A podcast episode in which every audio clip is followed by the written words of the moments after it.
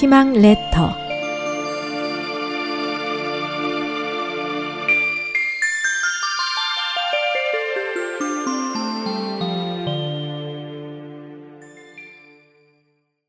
흉유 성죽.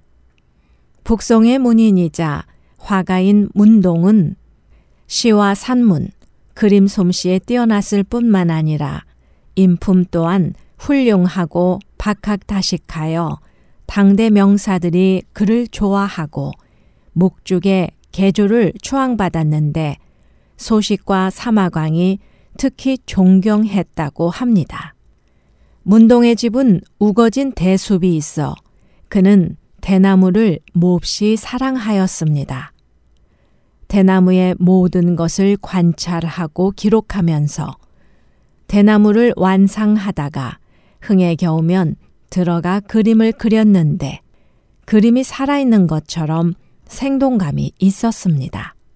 문동은 마음속에 떠오르는 대로 대나무를 그릴 뿐이었으나 다른 사람들은 그의 그림을 높이 평가했습니다.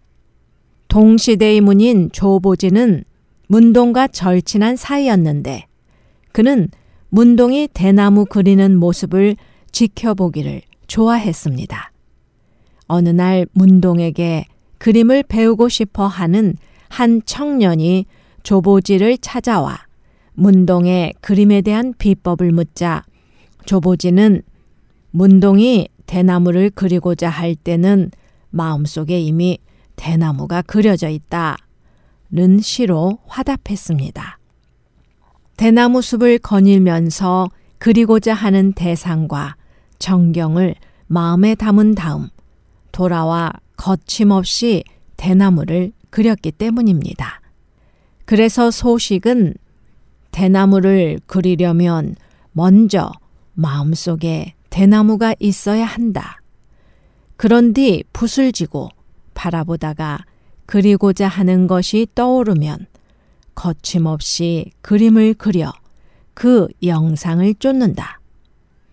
여가가 대나무를 그릴 때는 마음속에 이미 대나무가 이루어져 있다 라고 했습니다.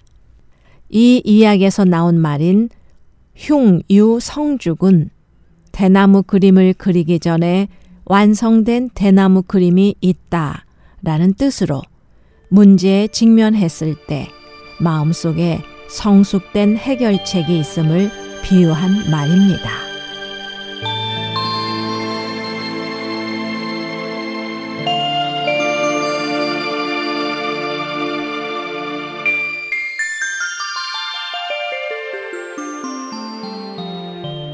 SOH 희망지성 국제방송에서 보내드렸습니다.